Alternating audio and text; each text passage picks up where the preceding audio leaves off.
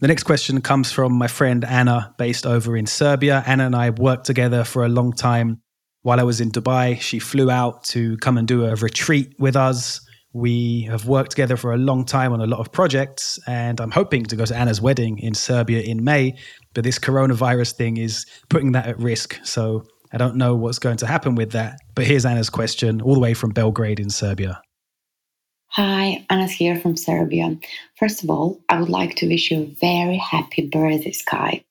So, my question would be what was the biggest challenge for you after you decided to leave 9 to 5 job? Well, thank you firstly for the birthday wishes, Anna. And the question is one that was actually asked by my other friend, Mr. C. Knowles on Instagram. Knowles like Beyonce. I'm sure he's sick of hearing that. But his question was what was the hardest thing you had to unlearn when taking a fresh direction?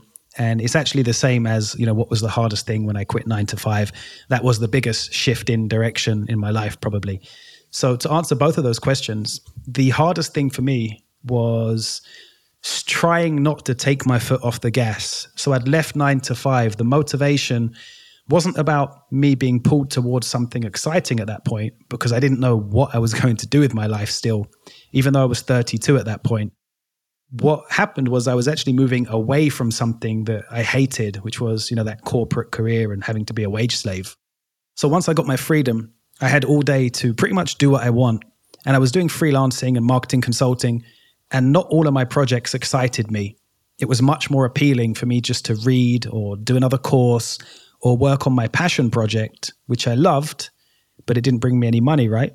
So I just had to remember that there's no paycheck coming. There's no company that's going to bail me out and send me a couple of thousand pounds, you know, every four weeks. So the thing that I did at that point was I had a white wall, which is, you know, those walls you can write on with the marker. That was in my office at home. And I put my goal on the wall. I put the number. And every day at the end of the day, I'd go in there and write the new number if you've seen the movie The Big Short, where Michael Burry he comes out of his office in his shorts with the drums playing loud, and he writes the value of the hedge fund on the wall. It was exactly like that. My numbers were just pitiful in comparison, but that kept me focused on my goal. So the hardest thing for me was not giving in to the thing that I wanted to do and actually focusing on the thing that I had to do just to keep the money coming in, you know, to maintain that freedom that I'd just got. And it was hard because at that point in my life, I was just done. I was so tired of everything, exhausted. And one phase of my life was closing, and the next phase hadn't opened yet. So I felt like I was in limbo. I couldn't move towards, you know, traveling and starting that digital nomad life because I had the commitments of my old life that I had to, you know, unwind. I had to sell my house. I had to work my notice in my job.